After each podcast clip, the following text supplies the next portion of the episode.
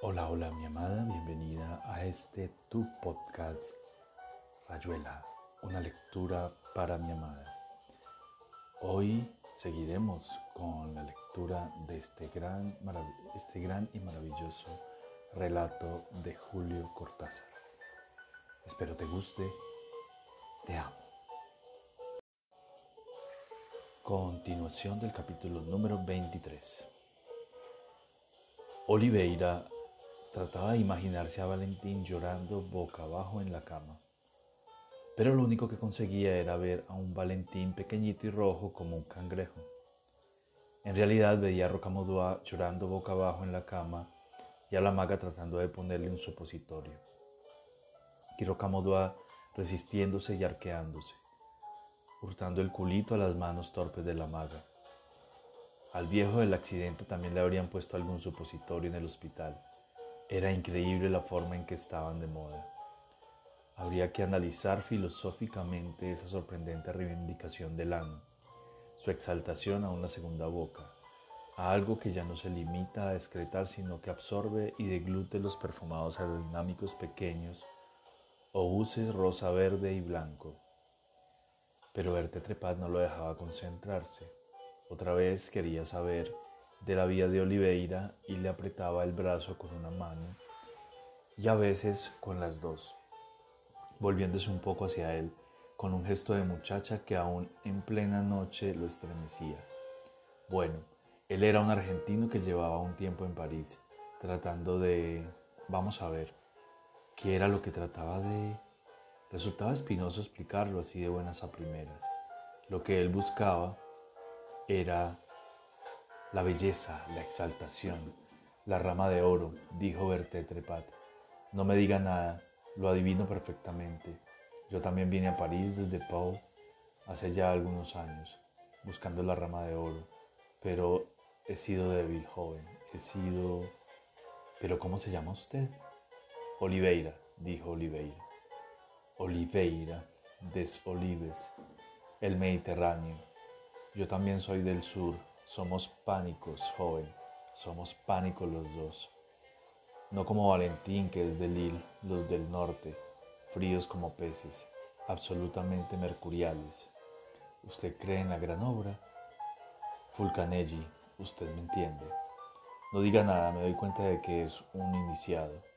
Quizá no alcanzo todavía, no alcanzo todavía las realizaciones y que verdaderamente cuenten. Mientras que yo, Mire la síntesis, por ejemplo. Lo que dijo Valentín es cierto. La radiestesia me mostraba las almas gemelas y creo que eso se transparenta en la obra. ¿O no? ¿O sí? Usted tiene mucho karma, se adivina enseguida. La mano apretaba con fuerza, la artista ascendía a la meditación y para eso necesitaba apretarse contra Oliveira, que apenas resistía tratando solamente de hacerla cruzar la plaza y entrar por la Rue Saufort. Si me llegan a ver Etienne o Wong, se va a armar una del demonio, pensaba Oliveira. ¿Por qué tenía que importarle ya lo que pensaran Etienne o Wong? Como si después de los ríos metafísicos mezclados con algodones sucios del futuro tuviese alguna importancia. Ya es como si no estuviera en París y sin embargo estúpidamente atento a lo que me pasa. Me molesta que esta pobre vieja empiece a tirarse el lance de la tristeza, el manotón de, aguado, de ahogado después de la pavana y el ser absoluto del concierto. Soy peor que un trapo de cocina, peor que los algodones sucios. Yo, en realidad, no tengo nada que ver conmigo mismo. Porque eso le quedaba a esa hora y bajo la lluvia y pegado a verte trepat le quedaba sentir, como una última luz que se va apagando en una enorme casa donde todas las luces se extinguen una por una. Le quedaba la noción de que él no era eso, de que en alguna parte estaba como esperándose, de que ese que andaba por el barrio latino arrastrando una vieja histérica y quizá ninfomaníaca era apenas un doppelganger, mientras el otro, el otro, ¿Te quedaste allá en tu barrio de Almagro? ¿O te ahogaste en el viaje, en las camas de las putas, en las grandes experiencias, en el famoso desorden necesario. Todo me suena a consuelo. Es cómodo creerse recuperable aunque apenas se lo crea ya. El tipo al que cuelgan debe ser creyendo, debe seguir creyendo que algo pasará a último minuto, un terremoto. La soga que se rompe por dos veces y hay que perdonarlo. El telefonazo del gobernador. El motín que lo va a liberar. Ahora que a esta vieja ya le va faltando muy poco para empezar a tocarme la bragueta. Pero Verde Trepat se perdía en, en convoluciones y dascalias. Entusiasmada se había puesto a contar su encuentro con Germain Taillefer de Lagare de León y como Taillefer había dicho que el preludio para Rombos Naranja era sumamente interesante y que le hablaría a Marguerite Long para que lo incluyera en un concierto. Hubiera sido un éxito, señor Oliveira, una consagración. Pero los empresarios, usted lo sabe, la tiranía más desvergonzada, hasta los mejores intérpretes son víctimas.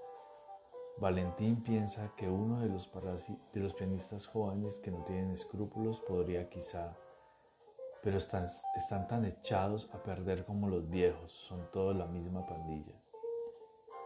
Tal vez usted misma en otro concierto. No quiero tocar más, dijo Berta Trepat, escondiendo la cara aunque Oliveira se cuidaba de mirarla. Es una vergüenza que yo tenga que aparecer todavía en un escenario para estrenar mi música, cuando en realidad debería ser la musa. Comprende usted, la inspiradora de los ejecutantes. Todos deberían venir a pedirme que les permitiera tocar mis cosas, a suplicarme, sí, a suplicarme. Y yo consentiría porque creo que mi obra es una chispa que debe incendiar la sensibilidad de los públicos.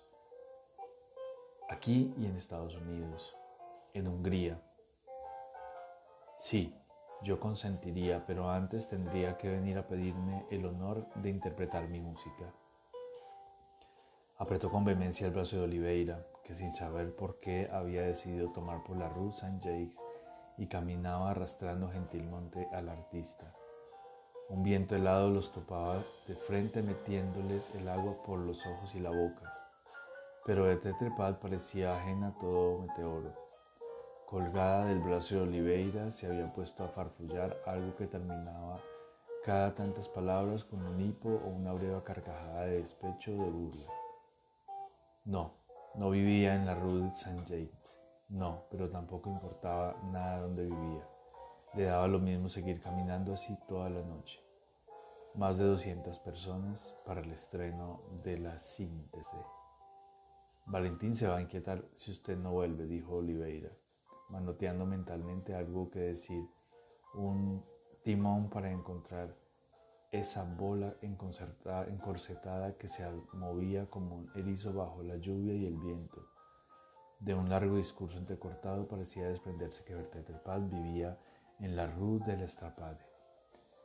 Medio perdido, Oliveira se sacó el agua de los ojos con la mano libre, se orientó como un héroe de Conrad en la proa del barco. De golpe, tenía tantas ganas de reírse y le hacía mal en ese estómago vacío, se le encalambraron los músculos. Era extraordinario y penoso cuando se lo contara a Wong, apenas le iba a creer. No verte trepar, que, que proseguía un recuento de los honores en Montpellier y en Pau. De cuando en cuando convención de la medalla de oro, ni de haber hecho la estupidez de ofrecerle su compañía. No se daba bien cuenta de dónde le venían las ganas de reírse. Era por algo anterior, más atrás. No por el concierto mismo, aunque hubiera sido la cosa más risible del mundo. Alegría, algo como una forma física de la alegría. Aunque le costara creerlo, alegría. Se hubiera reído de contento, de puro y encantador e inexplicable contento. Estoy volviendo loco, pensó. Y con esta chiflada del brazo debe ser contagioso. No había la menor razón para sentirse alegre. El agua le estaba entrando por la suela de los zapatos y el cuello. Berté Trepal se le colgaba cada vez más del brazo y de golpe se estremecía como arrasada por, una gran, por un gran sollozo. Cada vez que nombraba a Valentín se estremecía y sollozaba. Era una especie de reflejo condicionado de que, que de ninguna manera podía provocarle alegría a nadie, ni a un loco. Y Oliveira hubiera querido reírse a carcajadas. Sostenía con el mayor cuidado a Berté Trepad y la iba llevando despacio hacia la rue de la Estrapade, hacia el número 4, y no había razones para pensarlo, y mucho menos para entenderlo, pero todo estaba bien así. Llevar a Berté Trepad al 4 de la rue de la Estrapade, evitando en lo posible que se metiera en los charcos de agua, o que pasar exactamente debajo de las cataratas que vomitaban las cornisas en la esquina de la Rue Clotilde, la remota mención de un trago en casa con Valentín no le parecía nada mal a Oliveira. Habría que subir cinco o seis pisos remolcando a la artista, entrar en una habitación donde probablemente Valentín no habría encendido la estufa pero sí habría una salamandra maravillosa, una botella de coñac. Se podrían sacar los zapatos y poner los pies cerca del fuego, hablar de arte, de la medalla de oro. Y a lo mejor alguna otra noche él podría volver a casa de Bertet el Pat y de Valentín trayendo una botella de vino y hacerles compañía, darles ánimo. Era un poco como ir a visitar al viejo en el hospital, ir a cualquier sitio donde hasta ese momento no se le hubiera corrido ir, al hospital o a la rue de la Estragade, antes de la alegría de eso que le acalambraba horrorosamente el estómago. Una mano prendida por dentro de la piel como una tortura deliciosa. Tendría que preguntarle a Wong una mano prendida por dentro de la piel. El cuatro, ¿verdad? Sí, esa casa con el balcón, dijo Bertet-Trepat, una mansión del siglo XVIII. Valentín dice que Nixon del Ninon de Lenclos vivió en el cuarto piso, miente tanto. Ninon de Lenclos, o oh sí, Valentín miente todo el tiempo, casi no llueve, ¿verdad? Llueve un poco menos, concedió Oliveira. Crucemos ahora si quiere. Los vecinos, dijo Berta Trepaz mirando hacia el café de la esquina. Naturalmente la vieja del ocho.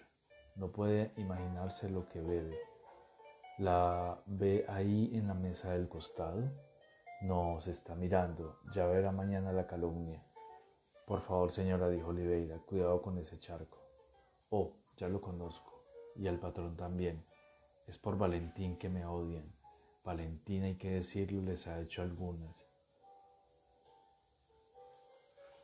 no puede aguantar a la vieja del ocho, y una noche que volvía bastante borracho le untó la puerta con caca de gato, de arriba abajo hizo dibujos. No me olvidaré nunca un escándalo.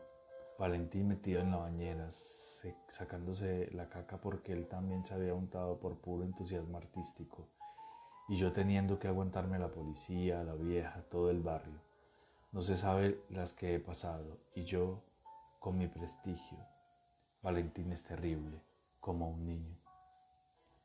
Oliveira volvía a ver al, volvía a ver al señor de cabellos blancos. La papada la cadena de oro era como un camino que se abriera de golpe en mitad de la pared. Bastaba adelantar un poco un hombro y entrar, abrirse paso por la piedra, atravesar la espesura, salir a otra cosa. La mano le apretaba el estómago hasta la náusea. Era inconcebiblemente feliz.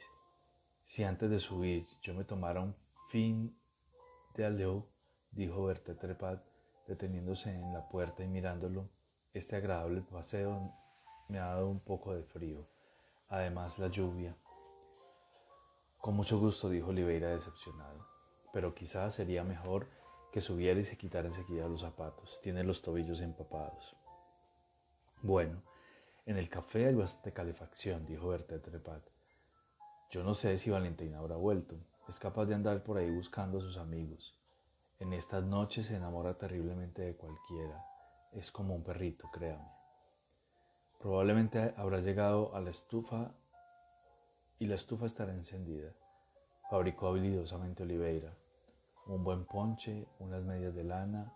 Usted tiene que cuidarse, señora. Oh, yo soy como un árbol. Eso sí, no he traído dinero para pagar el café. Mañana tendré que volver a la sala de conciertos para que me entregue mi cachet. De noche no es seguro andar con tanto dinero en los bolsillos. Este barrio, desgraciadamente, tendré el mayor gusto en ofrecerle lo que quiera beber, dijo Oliveira.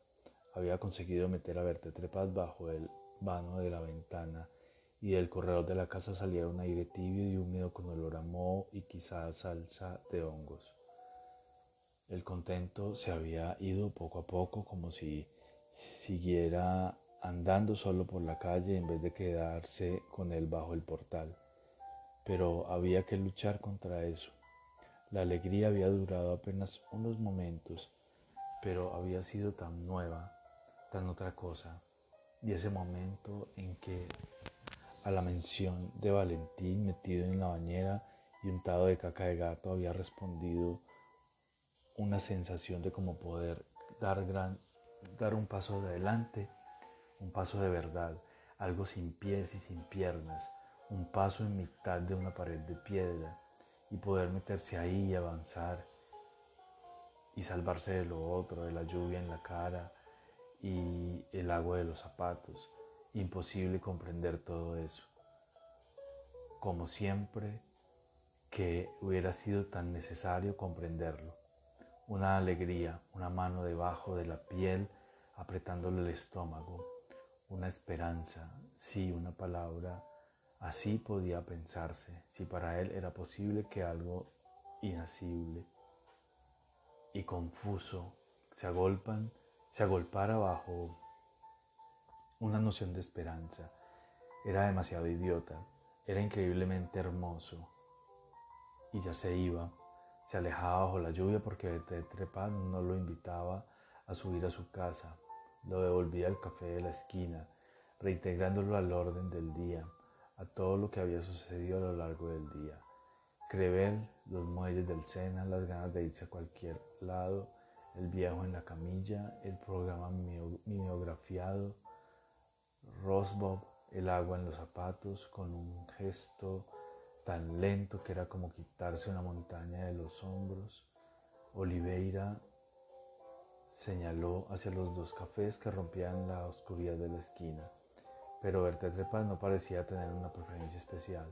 De golpe se olvidaba de sus intenciones, murmuraba alguna cosa sin soltar el brazo de Oliveira, miraba de furtivamente hacia el corredor en sombras. Ha vuelto, dijo bruscamente, clavando en Oliveira unos ojos que brillaban de lágrimas. Está ahí arriba, lo siento, y está con alguno, es seguro. Cada vez que me ha presentado en los conciertos ha corrido a acostarse con alguno de sus amiguitos. Jadeaba, hundiendo los dedos en el brazo de Oliveira y dándose vuelta a cada instante para mirar la oscuridad. Desde arriba les llegó un maullidito sofocado, una carrera afelpada rebotando en el caracol de la escalera. Oliveira no sabía qué decir y esperó, sacando un cigarrillo y encendiéndolo trabajosamente. No tengo la llave, dijo Terpat en voz baja, que casi no la oyó. Casi no la oyó. Nunca me dejaba la llave cuando va a acostarse con alguno. Pero usted tiene que descansar, señora.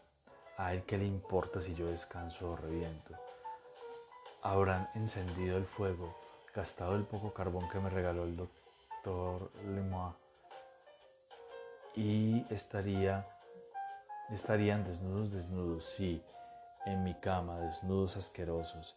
Mañana yo tendré que arreglar todo y Valentín habrá vomitado en la colcha, siempre mañana, como para siempre, yo mañana.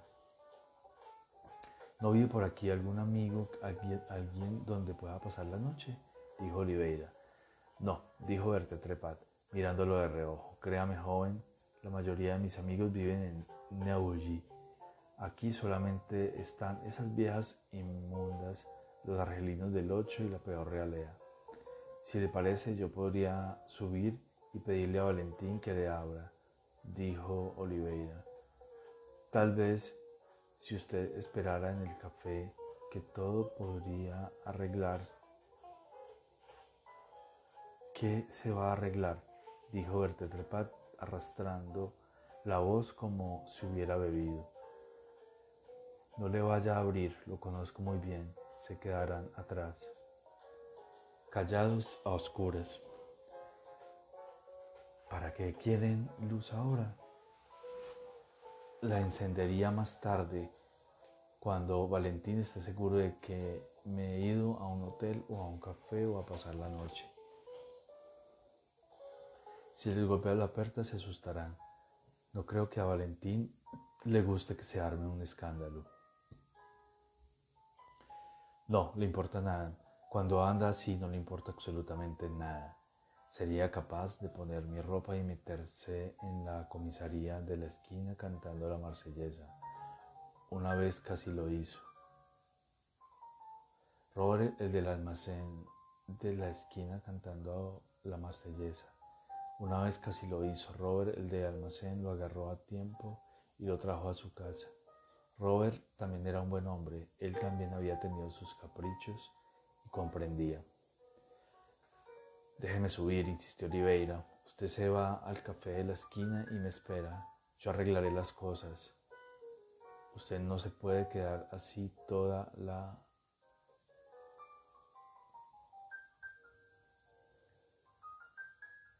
toda la noche. La luz del corredor se encendió cuando Berté Trepad iniciaba una respuesta evidente, vehemente. Dio un salto y salió a la calle, alejándose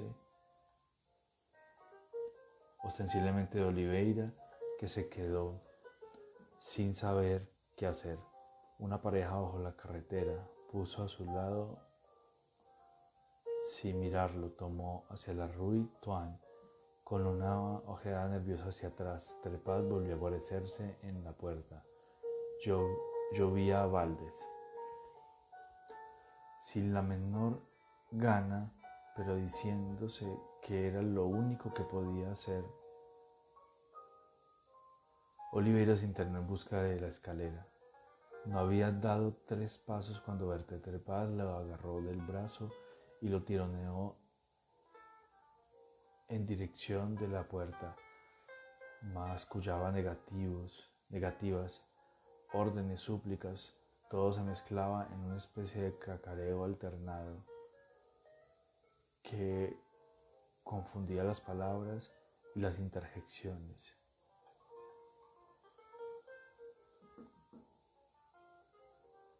Oliveira se dejó ver, abandonándose a cualquier cosa. La luz se había apagado, pero volvió a encenderse unos segundos después y se oyeron voces de despedida a la última del segundo y tercer piso. Berté Trepaz soltó como si se dispusiera a salir. No se movió hasta que los dos, los dos hombres que bajaban pasaron a su lado mirando sin curiosidad a Oliveira y murmurando el pardón de oro cree que cruce en los cordones. Oliveira y murmurando bajaban y murmurando el perdón de todo, cruce en los corredores. Oliveira pensó por un segundo en subir sin más vuelta la escalera, pero no sabía en qué piso vivía la artista fumó básicamente, rabiosamente, eh, envuelto de manera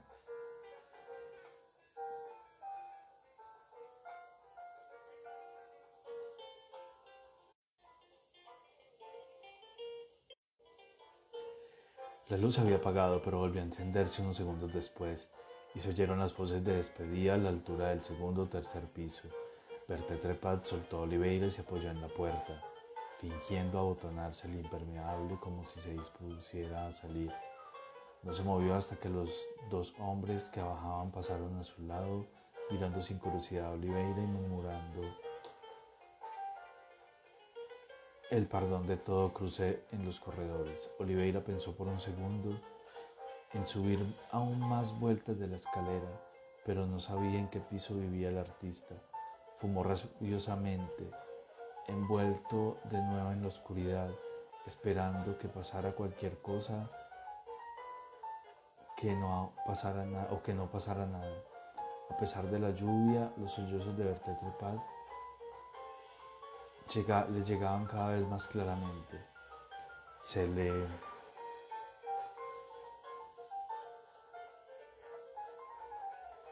Déjeme, déjeme, murmuró la artista. Usted está agotada, tiene que dormir. En todo caso, vayamos a un hotel. Yo tampoco tengo dinero, pero me arreglaré con el patrón. Le pagaré mañana. Conozco un hotel en la Rue Ballet. No es lejos de aquí. Un hotel, dijo Berta Trepar, dándose vuelta y mirándolo. Es malo, pero se trata de pasar la noche. ¿Y usted pretende llevarme a un hotel? Señora, yo la acompañaré hasta el hotel y hablaré con el dueño para que le den una habitación. Un hotel, ¿usted pretende llevarme a un, hotel? No pretendo nada. No pretendo nada, dijo Oliveira. No puedo ofrecerle mi casa por la sencilla razón de que no la tengo. Usted me deja subir para que Valentín abra la puerta. Prefiero que me vaya. Prefiere que me vaya. En ese caso, buenas noches. Y aquí termina Rayuela, una lectura para mi amada. Espero te guste. Te amo, te amo, te amo, te amo, te amo con todo mi corazón y todo mi ser. Te amo.